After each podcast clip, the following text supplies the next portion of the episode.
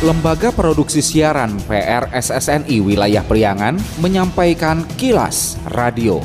Disiarkan di 20 radio anggota PRSSNI di wilayah Priangan.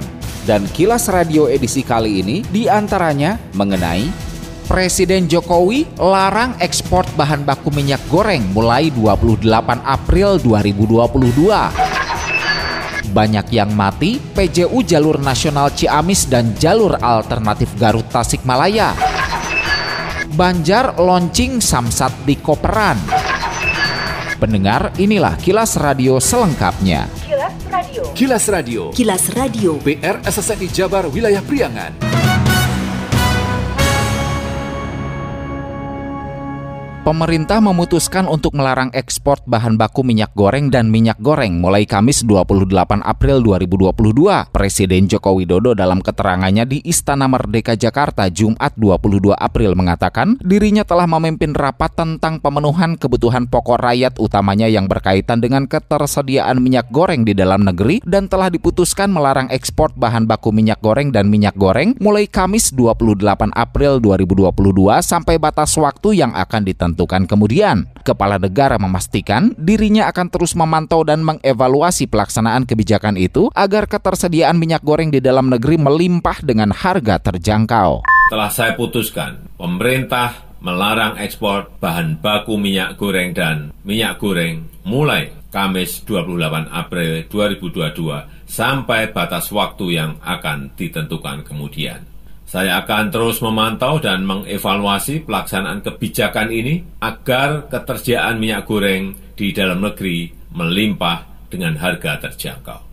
Sebelumnya, Presiden Jokowi meminta Kejaksaan Agung Kejagung mengusut tuntas kasus dugaan tindak pidana korupsi terkait pemberian fasilitas ekspor crude palm oil (CPO) atau minyak goreng agar masyarakat mengetahui siapa saja pihak yang bermain dalam kasus itu. Bupati Herdiat Sunaria melarang pejabat dan aparatur sipil negara ASN di Pemkab Ciamis menggunakan mobil dinas untuk mudik. Herdiat Kamis 21 April menegaskan sudah ada larangan dari pemerintah pusat mobil dinas tidak boleh digunakan untuk mudik dan itu harus dipatuhi. Meski demikian dijelaskannya pejabat dan ASN Ciamis umumnya merupakan warga Ciamis sehingga meskipun mudik jaraknya dekat dan masih dalam satu wilayah. Kendaraan dinas tidak boleh digunakan untuk mudik. Tapi ada ASN di Ciamis mah mudiknya kan deket-deket model bupati, wali, sekda, kalakbok mudik. Jadi aman nih Pak. Aman. Terkait Lebaran, Herdiat melarang ASN dan pejabat Ciamis untuk melaksanakan open house saat Lebaran. Hal itu sesuai edaran dari pemerintah pusat. Namun, masyarakat diperbolehkan asal dengan protokol kesehatan. Untuk hari raya boleh dilaksanakan sholat id di lapangan maupun di masjid. Gitu. Boleh. Open house untuk ASN, para pejabat tidak boleh. Tidak boleh melaksanakan open house. Untuk masyarakat boleh melaksanakan tetapi dengan protokol kesehatan yang ketat.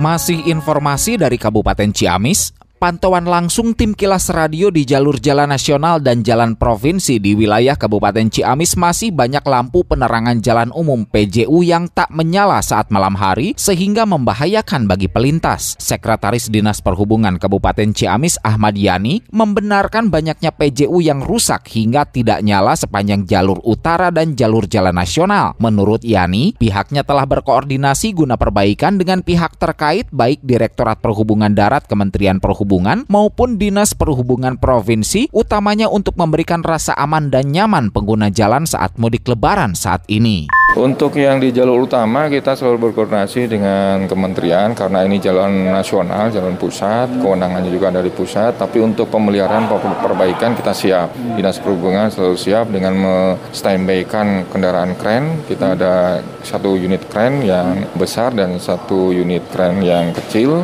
Kita siapkan di posko induk untuk bisa melayani PJ-PJ apabila ada terkendala gitu.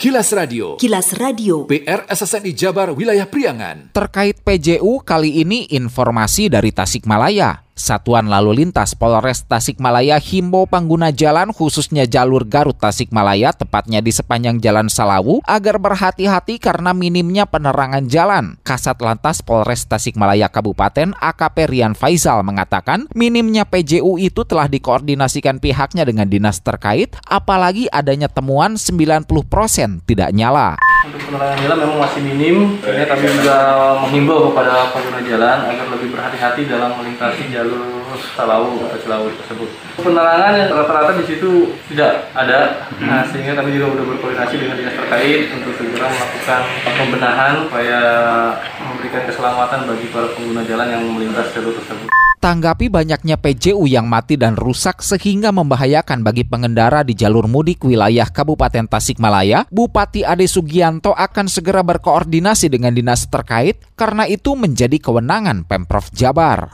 Kita akan coba koordinasikan karena kebetulan yang mati itu berada di jalan provinsi ya. Nanti kita akan koordinasikan, nanti kita berkirim surat agar penerangan dapat diperhatikan. Kilas Radio. Kilas Radio. Kilas Radio. PR SSNI Jabar Wilayah Priangan. Musim hujan telah tiba. Waspadai kawasan sekitar Anda yang berpotensi rawan bencana alam, longsor, banjir, angin puting beliung, dan lain-lain. Siagakan diri kita setiap saat, setiap waktu untuk meminimalkan korban jiwa. Tingkatkan siskamling antar warga segera komunikasikan dengan pihak terkait bila ada tanda-tanda awal potensi bencana alam. Iklan layanan masyarakat ini dipersembahkan oleh Kilas Radio. Bila Anda mendapatkan hal-hal atau peristiwa penting untuk diliput oleh tim Kilas Radio, hubungi hotline servis kami, SMS atau WA ke nomor 0813 2424 5911 0813 2424 5911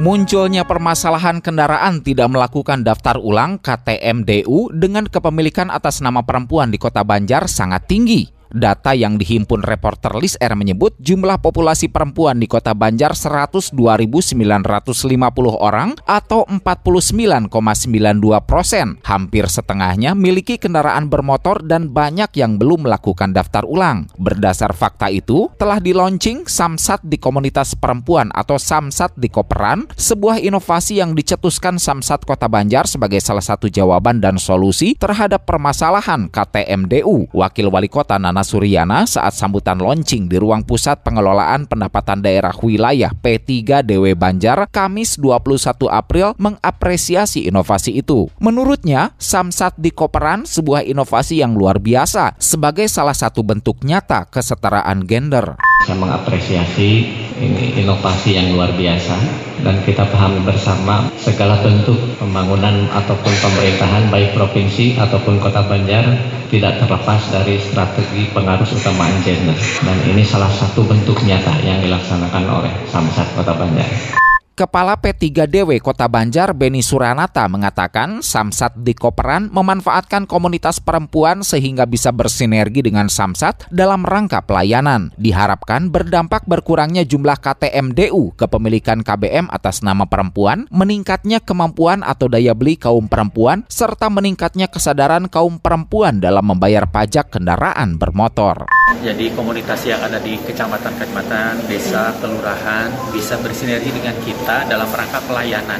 Nanti kita berkoordinasi dengan Samsat mendatangkan mobil Samsat keliling. Jadi di situ juga ada layanan kepada komunitas perempuan bekerja sama dengan penyelusuran KTMDU.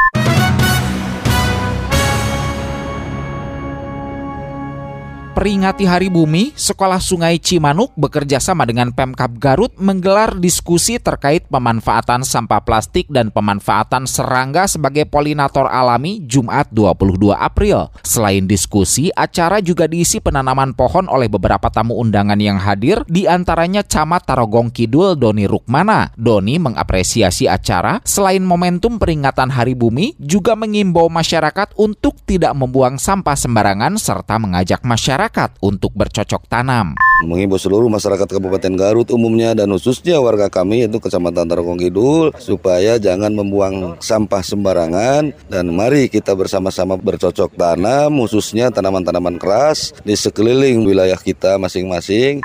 Kepala Subbagian Tata Usaha Kasubag TU Kantor Cabang Dinas Pendidikan Wilayah 11 Ruang Lingkup Kabupaten Garut Dedi Suryadin yang turut hadir dalam acara itu juga mengimbau masyarakat khususnya siswa-siswi SMA, SMK, dan SLB yang ada di Garut untuk selalu mencintai bumi. Ya, jadi saya himbau kepada seluruh unsur pendidikan terutama di leading sektor cabang dinas wilayah 12 yaitu SMA, SMK dan SLB. Mari kita selalu mencintai bumi ini dengan sepenuh hati. Pertama untuk pelestarian kondisi lingkungan, penanaman tanaman hijau dan terutama penanganan limbah nih yang jadi kendala. Terutama di peserta didik masih banyak Ketua Panitia Acara Asep Ridwan memaparkan melalui acara itu pihaknya mencoba mengimplementasikan tema Hari Bumi tahun 2022 yakni Invest in Our Planet dengan memberikan edukasi agar masyarakat mengerti dan memahami manfaat pemanfaatan sampah plastik juga dengan pemanfaatan serangga sebagai polinator alami.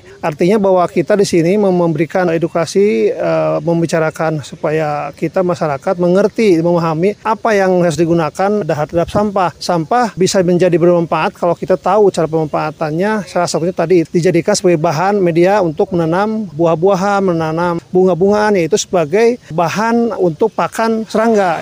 Kilas Radio. Kilas Radio. Kilas Radio. PR SSNI Jabar Wilayah Priangan. Sekian Kilas Radio. Saya Dido Nurdani beserta tim Kilas Radio Priangan. Salam PRSSNI. Kilas, Kilas. Kilas. Radio.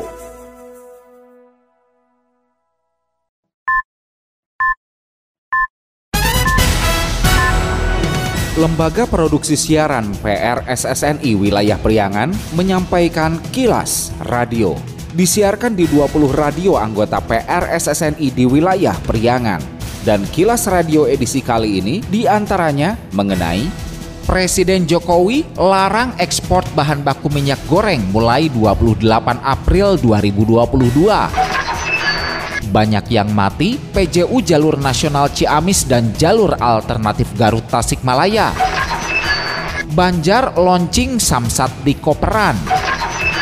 Pendengar, inilah kilas radio selengkapnya. Kilas Radio. Kilas Radio. Kilas Radio. PR SSNI Jabar Wilayah Priangan.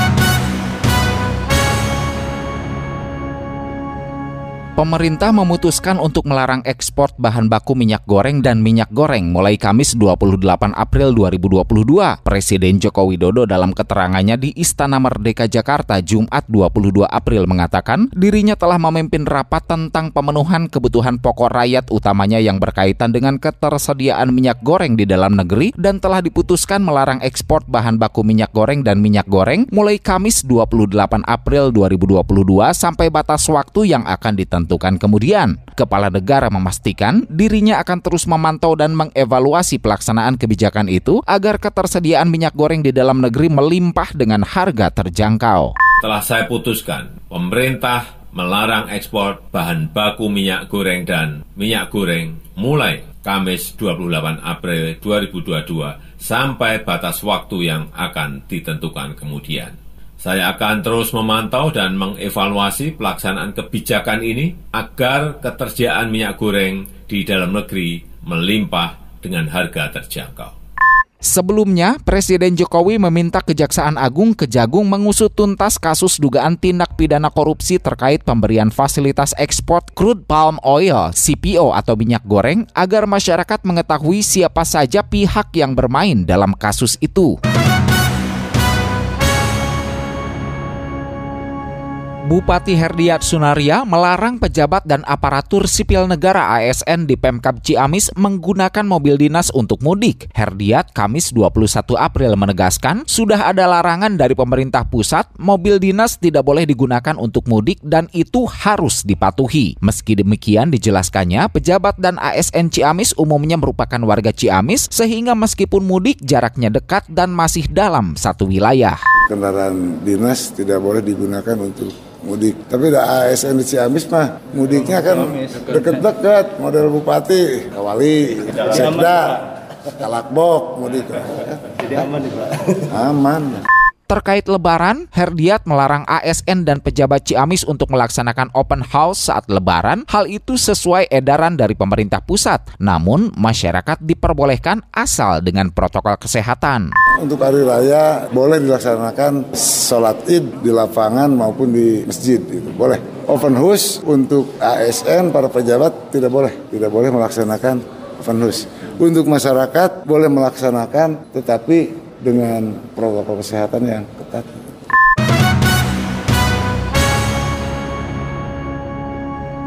Masih informasi dari Kabupaten Ciamis, pantauan langsung tim kilas radio di jalur jalan nasional dan jalan provinsi di wilayah Kabupaten Ciamis masih banyak lampu penerangan jalan umum PJU yang tak menyala saat malam hari sehingga membahayakan bagi pelintas. Sekretaris Dinas Perhubungan Kabupaten Ciamis Ahmad Yani membenarkan banyaknya PJU yang rusak hingga tidak nyala sepanjang jalur utara dan jalur jalan nasional. Menurut Yani, pihaknya telah berkoordinasi guna perbaikan dengan pihak terkait baik Direktorat Perhubungan Darat Kementerian Perhubungan Perhubungan maupun Dinas Perhubungan Provinsi, utamanya untuk memberikan rasa aman dan nyaman pengguna jalan saat mudik lebaran saat ini. Untuk yang di jalur utama kita selalu berkoordinasi dengan kementerian karena ini jalan nasional, jalan pusat, kewenangannya juga dari pusat. Tapi untuk pemeliharaan perbaikan kita siap. Dinas Perhubungan selalu siap dengan standbykan kendaraan kren. Kita ada satu unit kren yang besar dan satu unit kren yang kecil.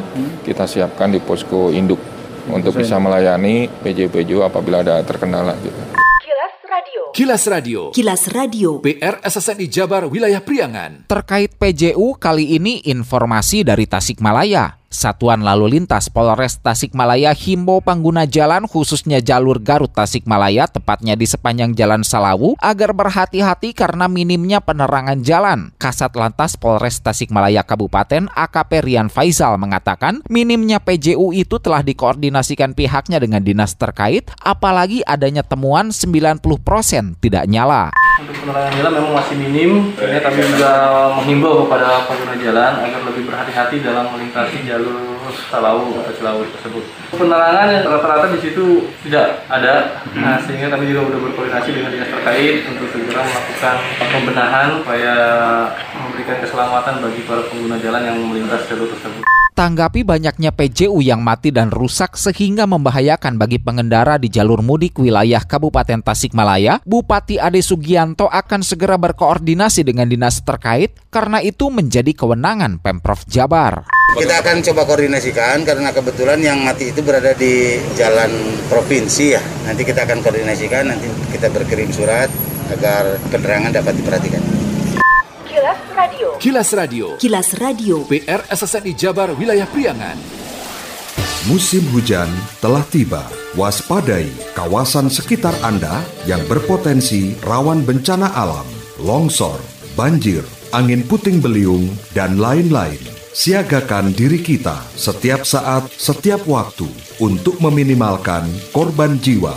Tingkatkan siskamling antar warga Segera komunikasikan dengan pihak terkait bila ada tanda-tanda awal potensi bencana alam. Iklan layanan masyarakat ini dipersembahkan oleh Kilas Radio. Bila Anda mendapatkan hal-hal atau peristiwa penting untuk diliput oleh tim Kilas Radio, hubungi hotline servis kami, SMS atau WA ke nomor 0813 2424 5911 0813 2424 5911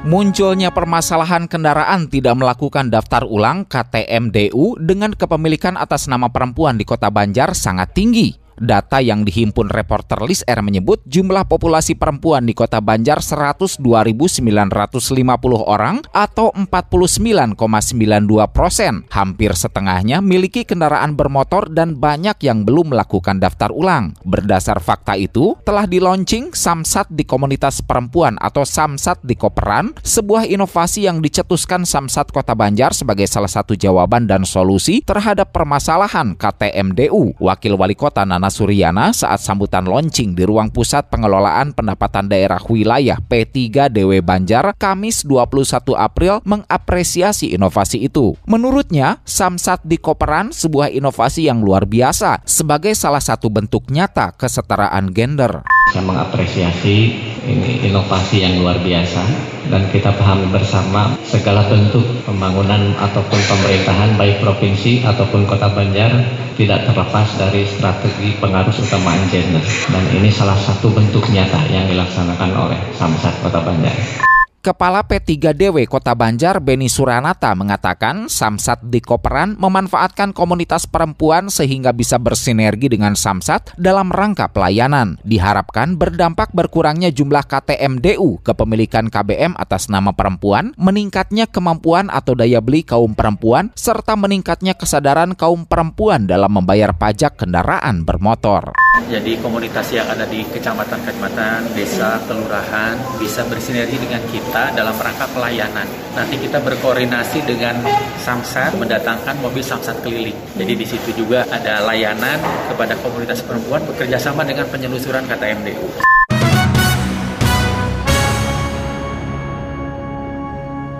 Peringati Hari Bumi, Sekolah Sungai Cimanuk bekerja sama dengan Pemkap Garut menggelar diskusi terkait pemanfaatan sampah plastik dan pemanfaatan serangga sebagai polinator alami Jumat 22 April. Selain diskusi, acara juga diisi penanaman pohon oleh beberapa tamu undangan yang hadir, di antaranya Camat Tarogong Kidul Doni Rukmana. Doni mengapresiasi acara, selain momentum peringatan Hari Bumi, juga mengimbau masyarakat untuk tidak membuang sampah sembarangan serta mengajak masyarakat masyarakat untuk bercocok tanam. Mengimbau seluruh masyarakat Kabupaten Garut umumnya dan khususnya warga kami yaitu Kecamatan Tarogong Kidul supaya jangan membuang sampah sembarangan dan mari kita bersama-sama bercocok tanam khususnya tanaman-tanaman keras di sekeliling wilayah kita masing-masing. Kepala Subbagian Tata Usaha Kasubag TU Kantor Cabang Dinas Pendidikan Wilayah 11 Ruang Lingkup Kabupaten Garut Dedi Suryadin yang turut hadir dalam acara itu juga mengimbau masyarakat khususnya siswa-siswi SMA, SMK, dan SLB yang ada di Garut untuk selalu mencintai bumi. Ya, jadi saya himbau pada seluruh unsur pendidikan terutama di leading sektor cabang dinas wilayah 12 yaitu SMA, SMK dan SLB. Mari kita selalu mencintai bumi ini dengan sepenuh hati. Pertama untuk pelestarian kondisi lingkungan, penanaman tanaman hijau dan terutama penanganan limbah nih yang jadi kendala. Terutama di peserta didik masih banyak Ketua Panitia Acara Asep Ridwan memaparkan melalui acara itu pihaknya mencoba mengimplementasikan tema Hari Bumi tahun 2022 yakni Invest in Our Planet dengan memberikan edukasi agar masyarakat mengerti dan memahami manfaat pemanfaatan sampah plastik juga dengan pemanfaatan serangga sebagai polinator alami. Artinya bahwa kita di sini memberikan edukasi, e,